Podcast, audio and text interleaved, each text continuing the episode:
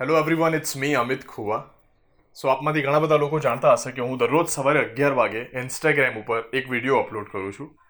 અને દર વીકેન્ડ ઉપર ઇન્સ્ટાગ્રામના આખા વીકના સાથે સાત વિડીયોઝનું કોમ્બિનેશન કમ્પાઇલેશન કોમ્બો યુટ્યુબ ઉપર અપલોડ કરું છું. So after the successful week one and week two videos here I am presenting the week three enjoy hello everyone મારું નામ છે Amit Khuvan welcome to અટપટા solutions એકદમ ગંભીર સમસ્યાનું એકદમ અટપટું સોલ્યુશન લઈને તમારી સમક્ષ હું ફરી એકવાર આવી ગયો છું. આજની ગંભીર સમસ્યા ખરેખર બહુ ગંભીર છે. અમુક લોકો ખબર છે ટેકનોલોજીનો શો ઓફ કરે. આવું બધું કરે. આપણે કેલેન્ડર ખોલીને બેઠા હોય ને, દોસ્ત કેલેન્ડર મોબાઈલમાં વાપરવું જોઈએ કેલેન્ડર વાય વાય. પેપરનો વેસ્ટ કરે છે તું. મારો મોબાઈલ રાખ. તું મારા મોબાઈલમાં કેલેન્ડર વાપર. આવું આવું બધું કરતા ખો તમને આમ? તમે અલાર્મ મૂકવા માટે તમારે ઘડિયાળ પેલી અલાર્મ મળ્યો અરે અરે અરે. કેમ આમ? કેમ આમ? અલાર્મ અને ઘડિયાળમાં અરે રે રે રે રે દોસ્ત જસ્ટ મોબાઈલમાં તું આ મોબાઈલમાં અલાર્મ મૂક એટલે તરત થઈ જશે એમ. ઘડિયાળમાં તારે બધું સેટઅપ કરવું પડે. ડોન્ટ ડુ તું એ. ડોન્ટ ડોન્ટ મેન ના ના ના ના કરાય. આવું બધું જે કરતા ને આમ, હોશિયારી મારતા અકડાઈ જવાય એવી, એવા લોકોને કંઈ નહીં કરવાનું. તમારે હું અટપટું સોલ્યુશન આપું. જે ટેકનોલોજીનો ઉપયોગ બહુ કરતા હોય ને જે લોકો, એના માટે તમારે કંઈ જ નહીં કરવાનું. જે લોકો ને, હા, કાગળ. પોસ્ટકાર્ડ ઈ આટલા બધા જમાનો બદલાઈ ગયો છે તમે પોસ્ટકાર્ડ લખો છો છતાં પણ ઈમેલ મેન ઈમેલ ડુ ઈ આવું બધું કરતો હોય ને, એને તમારે કંઈ જ નહીં કરવાનું. એક દિવસ છે ને, આમ શાંતિથી ખૂણામાં બેઠો હોય ને, ત્યારે તમારે પાસે જવાનું કે ન્યૂઝપેપર છે ઘરમાં છાપું. આપો ને જોઈએ જા. એટલે પેલો તમારે ડોટ ડાયો તો થશે તરત જ. કે છાપું? તમે ન્યૂઝપેપર્સ રિયલી હજી પણ like print media digital media દોસ્ત, આ લો તમે મારું આઈપેડ રાખો તમે. મારું આઈપેડ રાખશો ને, એની અંદરથી તમને બધા જ ન્યૂઝ મળી જશે. મારું આઈપેડ રાખો. એટલે એનું આઈપેડ લેવાનું તમારે. અને આજુબાજુ કાંઈક મચ્છર ભટકતો હોય ને, તો છૂટું આઈપેડ મચ્છર ઉપર મારવાનું. એ કે મારે ખાલી મચ્છર મારવા માટે છાપું જોઈતું હતું કે. એટલે તમે આઈપેડ આપતા હોય તો બી મને વાંધો નહોતો એમ કરીને જેટલા કચ્ચર ઘાણ જેટલા ટુકડા એના આઈપેડના હતા ને એટલા ટુકડા પછી તમારા કરશે, એમાં મારી કોઈ જવાબદારી રહેશે નહીં. એટલે ઢીમચું લઈને મારા વીડિયો પર કમેન્ટ ના કરતા તારા આઈપેડના ચક્કરમાં ઢીમચું થયું. ઢીમચું તમે જરાક જોઈ લેજો, પણ આવી રીતે. ટેકનોલોજીના બહુ જ સેવનકારીઓ હોય ને, એમ આવી રીતે જરાક જમીન પર લાવવાની કોશિશ કરજો. તમારી આ કોશિશ સફળ થાય એવી સરસ મજાની આશા, અપેક્ષા સાથે આપણો મિત્ર અમિત કુવા. ટાડા હલો એવરીવન મારું નામ છે અમિત ખુવા અને welcome to what's going on what's going on આ પર્ટિક્યુલર સેગમેન્ટની અંદર આપણે બધા દુનિયામાં શું ચાલી રહ્યું છે એની ચર્ચા કરતા હોઈએ છીએ. અને અત્યારે મને બહુ સરસ મજાના સમાચાર જો કે બહુ જૂના થઈ ગયા મને ખબર છે આ સમાચાર, પણ અત્યારે મને જાણવા મળ્યા એટલે મારા માટે નવા જ છે. એ સમાચાર એ છે કે બિલ ગેટ્સે એમનું જે માઇક્રોસોફ્ટનું જે બોર્ડ છે, મતલબ મેનેજિંગ બોર્ડ છે, એ બોર્ડ છોડી દીધું. એટલે એમણે બિલ ગેટ્સે માઇક્રોસોફ્ટ છોડી દીધું. તો મારા પપ્પાએ મેં સારા પહેલી વાર સમાચાર સામે મને કે હવે શું કરશે? કે ઘેર બેઠો હશે એટલે રિટાયરમેન્ટના કંઈ પ્લાન હશે? એટલે પપ્પા એવું નહીં, એ બિલ ગેટ્સ છે પપ્પા, એની પાસે પ્લાનિંગ્સ છે. પણ બિલ ગેટ્સે શું કરવા માઇક્રોસોફ્ટ છોડ્યું? અથવા તો એની સાથે બીજી એમની પેરેન્ટ કંપની છે જેનું નામ છે બર્કશાયર હાથવે હું વાંચું છું. અહીંથી વાંચું છું કારણ કે આવું બધું અઘરું અઘરું યાદ ના રહે યાર. તો એ બંને કંપની માઇક્રોસોફ્ટ અને બર્કશાયર હાથવે બંને એમણે છોડી દીધી. બોર્ડમાંથી મેનેજિંગ ડિરેક્ટરના બોર્ડમાંથી એ નીકળી ગયા. અને હવે એ માઇક્રોસોફ્ટ ફાઉન્ડેશન ઉપર ધ્યાન આપશે. ક્લાઇમેટ ચેન્જ ઉપર કામ કરશે એજ્યુકેશન ઉપર કામ કરશે ગ્લોબલ હેલ્થ ઉપર કામ કરશે. ટૂંકમાં સેવા કરશે. એટલે રિટાયરમેન્ટની લાઈફમાં માણસે સેવા કરવી જ જોઈએ. બહુ અદ્ભુત ઘટના કરી રહ્યા છે. પણ આમ કેવું છે કે આપણા પેરેન્ટ્સ કે આપણી ઇન્ડિયન મેન્ટાલિટીના વસ્તુ બહુ અજમ કરતા વાર લાગે. કે શું વાત કરો એવું? એટલે હવે રિટાયર એની પોતાની કંપનીમાંથી રાજીનામું આપ્યું એટલે હવે કામ નહીં કરે. મેં કીધું નહીં એટલે એ કંપનીમાં હવે ના કહેવાય. તો પોતાની કંપનીમાંથી નીકળી ગયા. મેં કીધું હા એટલે એવું નીકળી ગયા કહેવાય. મારી બાજુમાં બાજુના ને બાજુના મકાનમાં એક દાદા રહેતા મને પોતાની કંપનીમાં કાઢી મૂક્યા હશે ને એટલે આવું કર્યું. મેં કીધું, ના ના દાદા એ બિલ ગેટ્સ છે. બહુ ધનવાન વ્યક્તિત્વ છે. તો મેં કીધું એવું કરે. મેં દાદા એક કામ કરો તમારી ઉંમર શું? મેં મારી ઉંમર સેવન્ટી ફોર થઈ. મેં કીધું કાકા એક કામ કરો તમે બી બિઝનેસમાંથી રિટાયર થઈ જાઓ મેં કીધું. મને કે બિલ ગેટ્સ છે. મેં કીધું હા અને મારા બહુ બધા બિલ ગેટ ઉપર પડ્યા છે. મને કે તું આ લાઇટ બિલ આ રાશનનું બિલ આ આનું બિલ મેં કીધું, ના ના બરાબર છે. તો મને કે મારે આ ગેટ ઉપરના બિલ પૂરા કરવા પડે. હું બિલ ગેટ્સ નથી તું તારા ઘર ભેગો થઈ જા. ઓકે વાત સાચી છે દાદાની. આપણે બધા બિલ ગેટ્સ નથી. એટલે આપણે બધા કદાચ એવું નહીં કરીએ પણ ક્યાંક ને ક્યાંક જીવનનો થોડોક કિસ્સો તો કાઢી શકીએ ને. એટલે જરૂરી નથી એના માટે સિત્તેર, પાસઠ, પચાસ સાઠ વર્ષના થઈ ગયા આપણે. આ પર્ટિક્યુલર એજ પર બી આપણે દિવસનો એકાદ કલાક કાઢીએ એટલે તે સેવા કરો એવું નહીં કહેતો હું. પણ કંઈક એવું કામ કરીએ કે જે ખરેખર લોકોના હિતમાં હોય. લાઈક જેમ કે હું સ્ટેન્ડઅપ કોમેડિયન છું, તો હું કમર્શિયલ કોમેડી કરું છું. વર્ષના મારા લગભગ સાઠ સિત્તેર કે સો પ્રોગ્રામ થતા હોય. Depend on the year depend on the year તો એ પર્ટિક્યુલર સો પ્રોગ્રામ હું કમર્શિયલી કરતો પણ એકાદ બે પ્રોગ્રામ એવા કરું જેમાં મને મજા આવે, લોકોને મજા આવે અને કંઈક સારું કામ થાય. તો that's basically that part of Bill Gates in my side કે હું મારા, એ માઇક્રોસોફ્ટ ફાઉન્ડેશન માટે કામ કરે છે, હું મારા પોતાના ફાઉન્ડેશન માટે કામ કરી રહ્યો છું.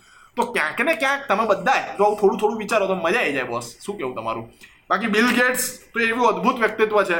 હા હા હા, જે દિવસે તમને એમ થાય કે આપણે કરોડપતિ થઈ જઈએ ને બોસ તો એ ગાડી આમ રોલેક્સની ઘડિયાળ હોય ને એકાદો સૂટ બૂટ પહેરેલો હોય ને આમ માથામાં આવું બધું લગાવેલું હોય ને આમ પાંચસો કરોડનું મકાન હોય ને પચાસ કરોડની ગાડીમાંથી નીકળીને આમ કરે કે બસ તો જરાક એકાદ વાર બિલ ગેટ્સનો કોઈ ઇન્ટરવ્યૂ જોજો એ માણસ શાંતિથી ટી શર્ટના જીન્સ પહેરીને આમ બેઠો હોય છે કે બોસ આપણને ખરેખર એમાંથી જાણવા શીખવા જેવું મળે કે કેટલો સિમ્પલ રહી શકે છે માણસ આટલા બધા મોટા લેવલ પર પહોંચી ગયા પછી પણ ઘટના બહુ જોરદાર છે સાહેબ એક એક કિસ્સો છે એની અંદર. હવે એ કિસ્સો પર્ટિક્યુલર મેં બિલ ગેટ્સના નામે સાંભળ્યો હતો વોરન બફેટના નામે બી એકવાર સાંભળ્યો હતો. પણ ટૂંકમાં મને ખબર નહીં આ એકચ્યુઅલ કિસ્સો કોનો છે, પણ જેનો બી છે, કોઈ પણ એક ધનવાન વ્યક્તિનો કિસ્સો છે, કે જ્યારે એ પર્ટિક્યુલર ધનવાન વ્યક્તિ કોઈ એરપોર્ટ ઉપર જાય છે અને કંઈક નાનકડી વસ્તુ માંગે છે અને પછી પાંચ પાંચ ડોલરની ટીપ આપે છે.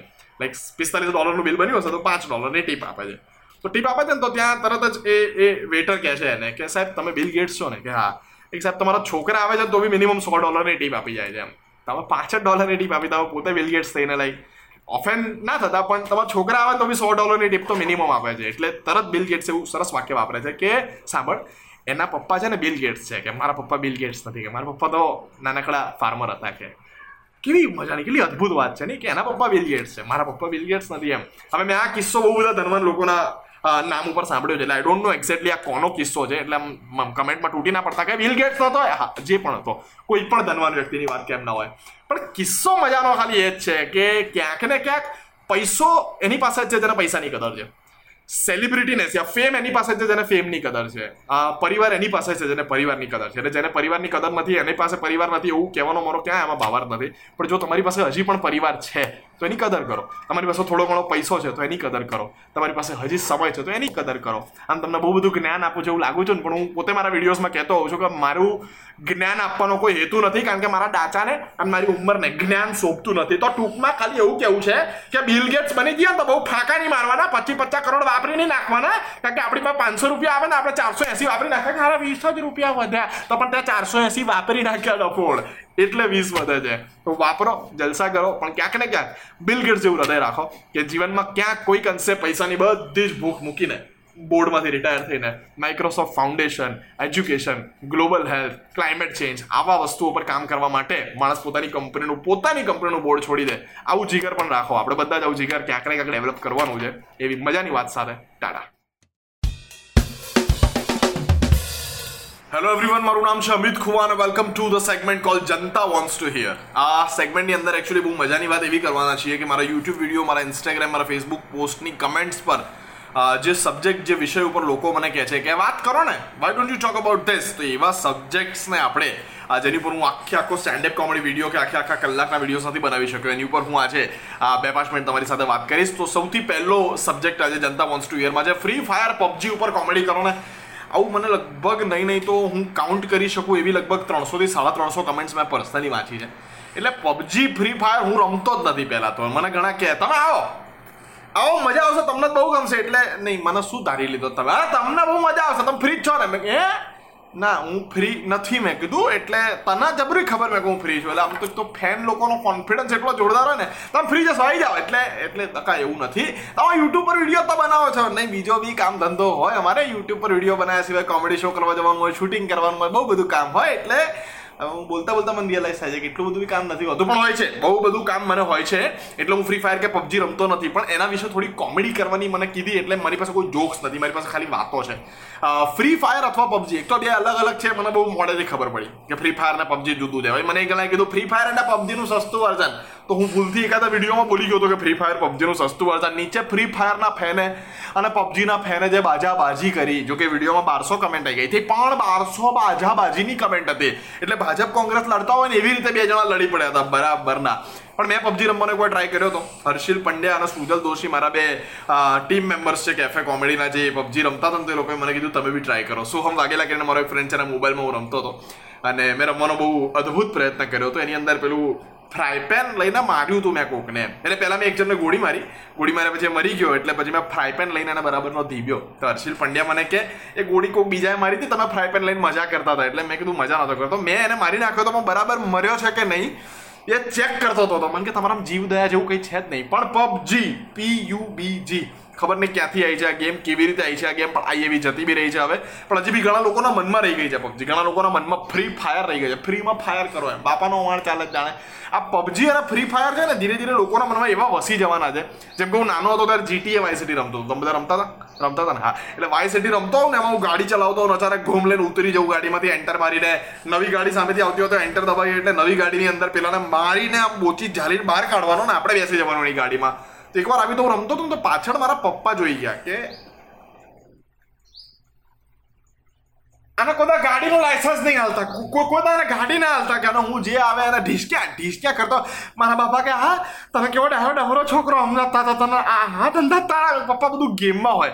માણસના ગુસ્સો અકળામણ આવ્યો. ક્યાં કાઢવાની ગેમ પર કાઢે? મને કે, ના બેટા, રહેવા દે.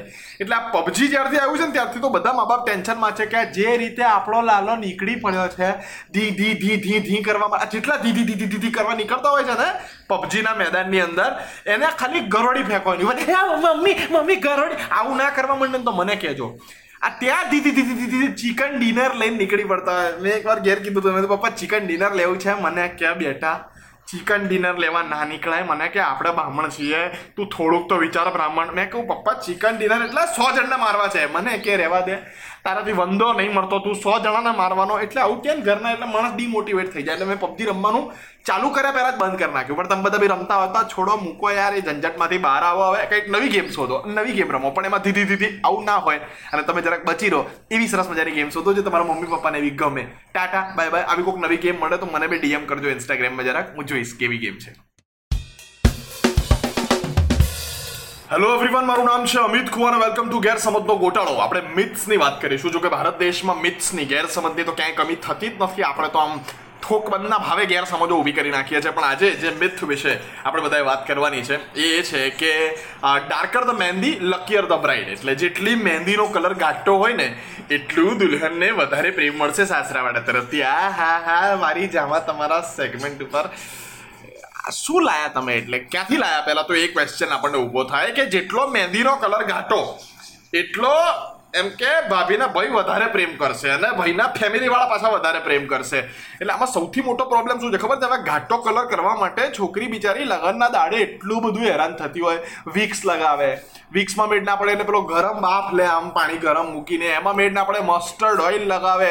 એમાં મેડ ના પડે બીજી પાંચસો વસ્તુ. આ હા હા નવું લાવ્યું કોક વચ્ચે હમણાં? કે તમે લીંબુ અને ખાંડવાળું પાણી લગાવો ને એટલે પછી એ લીંબુ, ખાંડની ચાસડી વાળું પાણી મહેંદી ઉપર, લગનની આગલી રાતે પેલી છોકરી લગાવતી હોય. શેના માટે? તો કે કલર થોડો ઘાટો આવે ને કે કેમ? તો કે એનાથી પેલું વધારે પ્રેમ કરશે. હવે આવા હાથ લઈને તું એની પાસે જઈશ, કરતો એ પ્રેમ નહીં કરે. કે આ નહીં જોયું તો આ ચીકણું ચીકણું ચાસણી વાળો હાથ મારે? કેવી અઘરી ઘટના કહેવાય. બીજું એક પ્રેશર પાછું દુલા ઉપર બી આવે. જો છોકરો જેની જો લગ્ન થવાના ને એની ઉપર બી આવે. કે આનો કલર ઘાટો નહીં હોય તો મારા ભાઈબંધ હેરાન કરી નાખશે. અને છોકરાના ભાઈબંધને તો માનું જ જોઈતું હોય. કોઈ પણ સંજોગે. ભાભી નાથનો કલર મહેંદીનો બરાબર ડાર્ક આવે ને તું પ્રેમ કરતો લાગતો નહીં ભાભીને. મને ખબર, હું ભાભીને કહી દઈશ. જોજે, કે આના છે ને, તમે જેમ ભાભી બીજા બીજા બે ચાર જગ્યા લફડા હશે, બાકી બધો પ્રેમ તમારા માટે હોય તો કલર જેવો ને ડાકા કે આની પહેલા છે ને, ભાભી, આની ગર્લફ્રેન્ડ હતા ને એની ગર્લફ્રેન્ડે મહેંદી મૂકી હતી, એનો કલર ડાર્ક આવતો હતો. તમારામાં નહીં, આવું ભાઈબંધો તો હેરાન કરવા માટે તાત્કાલિક તૈયાર જ બેઠા હોય એટલે છોકરાનો બિચારાનો મરો થતો હોય. પણ એમાં આખી લગ્નની રાત, આખા લગ્નનો દિવસ લગ્નના દિવસ અને રાતની લગભગ પહેલાની બે ત્રણ રાતોના બે ત્રણ દિવસો એક જ ટેન્શનમાં બિચારા જીવતા હોય કે મહેંદીનો કલર બરાબર આવવો જોઈએ. તો સારી ક્વોલિટીની મહેંદી વાપરો, કલર સારો આવશે અને કલર સારો ના આવે તો પેલાની ઉપર ને પેલીની ઉપર બહુ બધું પ્રેશર ના નાખો. પ્રેમ કરશે એ લોકો. એકબીજાને પ્રેમ કરે એટલે જ લગ્ન કરતા હોય. મહેંદીના કલર સાથે કોઈ લેવા દેવા હોતા નથી. જો કે મહેંદીનો કલર સારો આવવો જોઈએ નહીં આમ તો. શું રાખતા જો પાછા. નમસ્કાર એવરીવન મારું નામ છે અમિત ખુવા અને welcome to unique comedians unique comedians આ સેગમેન્ટમાં આપણે કેટલાક જાણીતા, કેટલાક અજાણ્યા, પણ એવા સ્ટેન્ડઅપ કમેડિયન્સ વિશે અથવા એવા કમેડિયન્સ વિશે વાત કરતા હોઈએ છીએ કે જે ખૂબ અલગ રીતે, ખૂબ યુનિક રીતે પોતાની ફિલ્ડની અંદર આગળ આવ્યા હોય. અને જેમણે ગુજરાતી હ્યુમરને ઇન્ડિયન હ્યુમરને કે વૈશ્વિક હ્યુમરને કંઈક જુદું આપ્યું હોય. આજના આપણા યુનિક કમેડિયન છે શ્રી શાહબુદ્દીન રાઠોડ સાહેબ. પદ્મશ્રી, જેમને હમણાં જ એનાયત કરવામાં આવ્યો છે, પદ્મશ્રી શાહબુદ્દીન સાહેબ.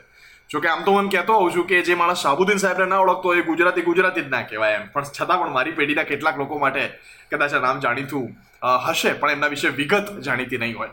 મારી ટ્રેનિંગ બેચમાં પણ જ્યારે નવા વિદ્યાર્થીઓ કોમેડી શીખવા આવે ત્યારે હું પૂછું કે આમાંથી કેટલા શાહબુદ્દીન સાહેબને સાંભળે છે અથવા કેટલા શાહબુદ્દીન સાહેબને જાણે છે? તેમાં બહુ ઓછા હાથ ઉપર થતા હોય છે. એટલે મારી પેઢીને ખરેખર શાહબુદ્દીન સાહેબને જાણવા સમજવાની જરૂર છે. જોકે એમની એમની જે હાસ્ય યાત્રા છે, એમાં કોઈ પેઢીને સંલગ્ન નથી. એમ કોઈ પણ પેઢીને શાહબુદ્દીન સાહેબ ગમે અને રિલેટેબલ લાગે લાગે ને લાગે છે. જોકે એમના વિશે આપણે થોડીક વાત કરીએ આજે. જેટલા પણ કોમેડી ડુઅર્સ છે, જે સ્ટેન્ડઅપ કોમેડિયન બનવા માંગે છે સ્પેસિફિકલી ગુજરાતીમાં, એ લોકોએ તો શાહબુદ્દીન રાઠોડ સાહેબને આમ પી જવા જોઈએ, આમ ગોળીને પીવા જ જોઈએ, એમને તો સમજવા જ જોઈએ. It is must for them અને જેટલા લોકો માત્ર કોમેડી માણે છે, જે કોમેડિયન નથી, પણ જે કોમેડી માણે છે, એ લોકો શાહબુદ્દીન રાઠોડ સાહેબને એક સુંદર હાસ્ય રસના અદ્ભુત પ્રણેતા તરીકે પણ સ્વીકારશે અને જાણશે ને તો બહુ મજા પડી જશે તમને બધાને સાહેબ. શાહબુદ્દીન સાહેબ વિશે થોડીક મસ્ત ઇન્ટરેસ્ટિંગ વાતો તમને બધાને કરું. કોમેડી ડુઅર્સ અને કોમેડી વોચર્સ બંનેને મજા પડે એવી. તો ઘટના કંઈક એવી હતી કે શાહબુદ્દીન સાહેબ આજથી પિસ્તાલીસ પચાસ વર્ષ પહેલાની વાત કરીએ તો પિસ્તાલીસ પચાસ વર્ષ પહેલાં, આજે જો કે એમની એજ બ્યાસી વર્ષ છે અને પિસ્તાલીસ વર્ષથી વધારેનો અનુભવ ધરાવે છે. એટલે મારી ઉંમર કરતાં બે ગણો એમનો અનુભવ, અઢી ગણો એમનો અનુભવ. એટલે આજથી લગભગ ચાલીસ પિસ્તાલીસ વર્ષ પહેલા કેવું હતું કે ડાયરા થતા, ગુજરાતમાં જે લોક ડાયરો થતો, એની અંદર વચ્ચે દસ પંદર મિનિટ માટે હાસ્ય કલાકારને બોલાવે કે વચ્ચે બ્રેક લેવા માટે પંદર એક મિનિટ કોમેડિયન આવશે, હાસ્યકાર આવશે ને હાસ્ય રેલાવશે એમ.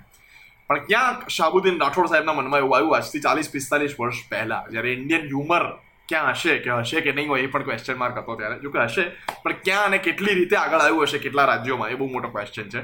તો ત્યારે શાબુદ્દીન રાઠોડ સાહેબને એક એવો વિચાર આવ્યો કે સ્વતંત્ર કોમેડીનો પ્રોગ્રામ કરીએ એમ લાઈક ત્રણ હાસ્ય કલાકાર કે બે હાસ્ય કલાકાર હોય ને બસ કોમેડી જ થાય. પ્રોગ્રામ કોમેડીથી શરૂ થાય, કોમેડીમાં જ ઇન્ટર થાય ને કોમેડીમાં જ પૂરો થાય. તો આ રીતે કંઈક વિચાર આવ્યો અને આવો પ્રયત્ન એમણે ભજવ્યો અને સક્સેસફુલી ભજવ્યો બોસ એ મજા શાબુદ્દીન રાઠોડ સાહેબ. પિસ્તાલીસ વર્ષ પહેલા હાસ્ય દરબાર, આ શબ્દ આપણે બહુ બધી વાર ગુજરાતી ન્યૂઝપેપર્સમાં સાંભળ્યો છે, પણ આ આ શબ્દના પ્રણેતા હાસ્ય દરબાર જેમણે શરૂ કર્યો. હવે થોડાક કોમેડી વોચર્સ અને ડુઅર્સ બંનેને મજા પડે, એવો ઇન્ટરેસ્ટિંગ વસ્તુઓ કહીએ. તો યુનિકનેસ આ સાહેબમાં એ છે કે વનેચંદ્રનો વરગોળો એ જે એમની એક કલાક, સવા કલાકની ઘટના છે, આખી વાર્તા છે કે જે કોમેડીની એમની સ્પેશિયલ આપણી ભાષામાં કે સ્ટેન્ડઅપ સ્પેશિયલ છે એમનું, વનેચંદનો વરગોળો એ આજથી ચાલીસ વર્ષ પહેલાં બી એટલું જ ફની લાગતું, ચાર વર્ષ પહેલાં બી એટલું જ લાગતું ચાર મિનિટ પહેલાં મેં સાંભળ્યું હતો, પણ મને એટલું જ ફની લાગતું છે હજી પણ તમે અત્યારે વનેચંદનો વરગોળો સાંભળો કાલ સવાર ઉઠીને ફરી વાર ચાલુ કરશો તો તમને એટલી જ મજા આવશે. એટલી બધી રિપીટ વેલ્યુ છે એમના કન્ટેન્ટની એટલી બધી શાર્પ વસ્તુઓ છે કે જે પહેલી વાર સાંભળો ત્યારે તમને અમુક વસ્તુ નહીં સમજાય. બીજી વારમાં સમજાશે, ત્રીજી વારમાં સમજાશે. આ બેઝિકલી ફ્રેન્ડ્સ કે હેરી પોટર જેવું છે. કે તમે દર વખતે જુઓ ત્યારે તમને નવી નવી વસ્તુ મળે. કે આ લાસ્ટ ટાઈમ મિસ થઈ ગઈ હતી, આ ગજબ હતી એમ. આવું શાર્પ આવું જ બારીક કામ શાહબુદ્દીન સાહેબ પોતાના હ્યુમરમાં કરે છે. વીટ એમનો ગમતો પ્રકાર છે જેની અંદર એ એ જે પાંચ સેકન્ડ પછી સમજાવવાવાળી વાત છે ને, એ શાહબુદ્દીન સાહેબમાં આપણને ક્યાંક બહુ જ અદ્ભુત રીતે જોવા મળે છે. એટલે દરેક ગુજરાતીએ શાહબુદ્દીન સાહેબને જાણવા સમજવા જોઈએ. જે લોકોને સ્ટેન્ડઅપ કોમેડિયન બનવું છે કોમેડિયન બનવું છે, એ બધાએ તો શાહબુદ્દીન રાઠોડ સાહેબને કમ્પ્લીટલી સાંભળવા સમજવા જોઈએ. અને જે કોમેડી વોચર્સ છે, અને શાહબુદ્દીન સાહેબના, હા, એક બે વીડિયો જોયા છે એમના, સરસ છે. એકવાર લાઈવ પ્રોગ્રામ બી સાંભળ્યા હતા. નહીં તો દોસ્ત, વધારે સાંભળો. ખૂબ ડિટેલમાં સાંભળો. એમના પુસ્તકો છે, એમની કેસેટ્સ છે, એમના લાઈવ કાર્યક્રમો પણ હવે થોડા ઓછા છે, પણ થાય છે. કારણ કે હવે સાહેબની ઉંમર બ્યાસી વર્ષ થઈ ગઈ છે એટલા માટે. પણ હજી પણ કાર્યરત છે અને બહુ જ અદ્ભુત રીતે કાર્યરત છે. મારા જીવનમાં એમને થોડીક ઘણો માટે હું મળ્યો છું. બે, ચાર વખત, પાંચ વખત મળ્યો છું મને બહુ અદ્ભુત રીતે અમે લોકોએ સાથે હ્યુમરના ડિસ્કશન્સ કર્યા છે. એની ઉપરથી જાણવા સમજમાં મળે કે માણસનું, એ એ સાહેબનું હ્યુમર પ્રત્યેનું જ્ઞાન કેટલું ઊંડું છે. તો આજના યુનિક કમેડિયન શાહબુદ્દીન સાહેબ છે. એમના કેટલાક વિડીયોઝની લિંક હું ડિસ્ક્રિપ્શનની અંદર મૂકું છું. આ સેગમેન્ટના દરેક કમેડિયન્સની લિંક જે રીતે મૂકતો હોઉં છું એ રીતે. તો શાહબુદ્દીન રાઠોડ સાહેબની આ લિંક્સ વિશે તમે જાણો, સમજો અને જુઓ. બહુ મજા પડશે. કોમેડી વોચર્સને આ વીડિયો તમે જુઓ છો ને, આજની રાત તમારી અદ્ભુત જશે એની ગેરંટી વોરંટી અને કોમેડી ડુવર્સ માટે કે અરે બાપરે ચાલીસ સાલ પહેલા એસા ચાલીસ વર્ષ પહેલા આવું પણ થતું હતું અને આટલું ગજબ રીતે થતું હતું. એ ઘટના તમને અદ્ભુત રીતે હતપ્રભ કરી નાખશે અને હજી પણ એ ઘટના તમને હતપ્રભ કરતી રહેશે જેટલી વાર તમે શાહબુદ્દીન સાહેબને જોતા રહેશો. તો આ હતા આપણા આજના સુંદર મજાના યુનિક કમેડિયન હતા, છે અને રહેશે એવા શાહબુદ્દીન રાઠોડ સાહેબ. હલો એવરીવન મારું નામ છે અમિત ખુવાર વેલકમ ટુ અડવી થ્રુ ઓબ્ઝર્વેશન અડવી થ્રુ ઓબ્ઝર્વેશન આજે શું છે ખબર છે? નહીં, મેં હમણાં જ જોયું. એટલે મારી ભાણી માટે હું કપડાં લેવા ગયો હતો ને માર્કેટની અંદર, જરાક તમે કીધું, હા, એટલે જરાક બે વર્ષથી છોકરી માટે કપડાં બતાવો ને, એટલે એમણે કપડાં બતાવ્યા. એટલે મેં એમને કીધું, મેં કીધું, આ ખિસ્સું શેના માટે આપેલું છે? મને કે છોકરીને કંઈક મૂકવું હોય, ચોકલેટ બોકલેટ તમે આપ્યું હોય મામાએ, તો મૂકી શકે બધું. દેટ્સ અમેઝિંગ દેટ્સ અમેઝિંગ પછી મારા એક સવા વર્ષનો ભત્રીજ હતી, એના માટે ગયો. મેં એના માટે કંઈ કપડાં બતાવો તો એમાં ખિસ્સું હતું. મેં કોઈ એક મિનિટ આ સવા વર્ષના છોકરાના ચોકલેટ ખિસ્સા મૂકવાનો આઈડિયા આવે? મને કે કદાચ આવે. મને કે તમારો ભણ્યા બદરી જાજે. મને કે થોડા તમારા જેમાં હોશિયાર તો હોય ને. મેં કીધું, અચ્છા પ્રેઝિંગ વાંધો નહીં. પછી મેં જોયું, મેં કીધું, એક કામ કરો બેબી બોન બોન બેબી હા, એવા એવા કપડાં છે. બેબી કોન જેવું લાગ્યું તમને. બોન બેબી બોન બેબી જેવા કપડાં છે કે હા, છે ને? એમાં કહું આપો, દોઢ મહિનાના છોકરા માટે કપડાં આપો. તો દોઢ મહિનાના છોકરાનું કપડું આપ્યું. તે એમાં ખિસ્સા હતા.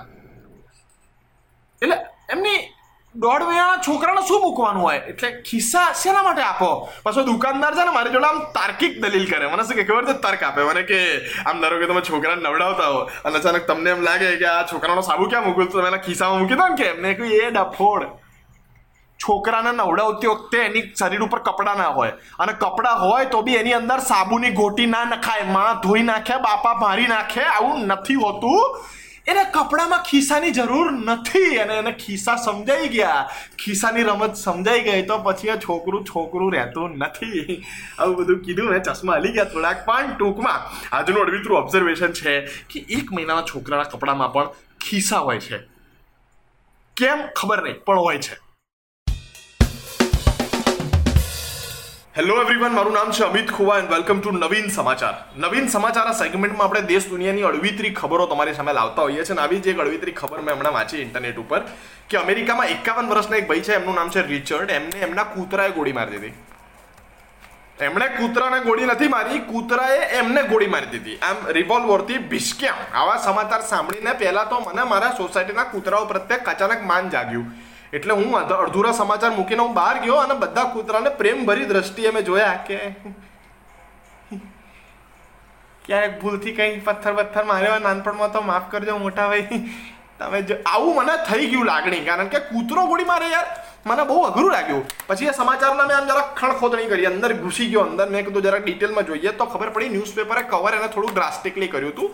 બાકી ઘટના કંઈક એવી હતી કે રિચર્ડ ભાઈ એકાવન વર્ષની ઉંમરે એમના કૂતરા જોડે રમતા હતા અને રમતા રમતા અચાનક એમણે કૂતરાને કીધું, આજા એમ કરીને કૂતરાને બોલાયો તો કૂતરો એમના ખોળામાં જમ્પ મારતો હતો. ત્યારે ખોળામાં રિવોલ્વર પડી હતી તો કૂતરાનો પગ રિવોલ્વરના ટ્રિગર ઉપર પડ્યો અને એનાથી એમના પગ ઉપર ગોળી વાગી ગઈ. હવે તમે સમજો છો ને? એનાથી એમના પગ ઉપર ગોળી વાગી ગઈ. હવે ઘટના ખાલી એવી થઈ કે એમના પગ ઉપર જે ગોળી વાગી. એમાં મને પ્રશ્ન એટલો જ છે ખાલી કે ખોડામાં રિવોલ્વર મૂકીને કૂતરાને કોણ બોલાવે?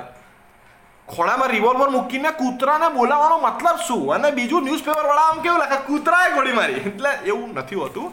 પણ આનાથી આપણને એટલી ખબર પડે છે કે હર કુત્તે કા દિન આતા હે, વો તુમકો ગોલી ભી માર સકતા હે. તો તમારા સોસાયટીમાં આજથી જેટલા કૂતરાઓ આટા ફેરા મારતા હોય, એની સામે વીડિયો પતે ને એની સામે જાઓ જરા આમ જઈને કહો કે જય શ્રી કૃષ્ણ, એની આંખોમાં ખુન્નસ તો દેખાશે. તમે સમજો, આ ન્યૂઝ ભલે થોડાક અડધા ખોટા, અડધા સાચા હતા, છાપાવાળાએ થોડાક વધારે રીતે છાપ્યા હતા, પણ જે ઉન્નસ મારી આંખોમાં જે ખુન્નસ તમને દેખાય છે ને, આ ખુન્નસ ઓલરેડી તમારી સોસાયટીના કૂતરાઓ તમારા માટે પાડીને બેઠા છે. એટલે એના હાથમાં ગન આવે, એ પેલા સુધરી જાવ, એમને જરાક રોટલી આપી આવો અને જય શ્રી કૃષ્ણ કહેતા આવો. જાઓ.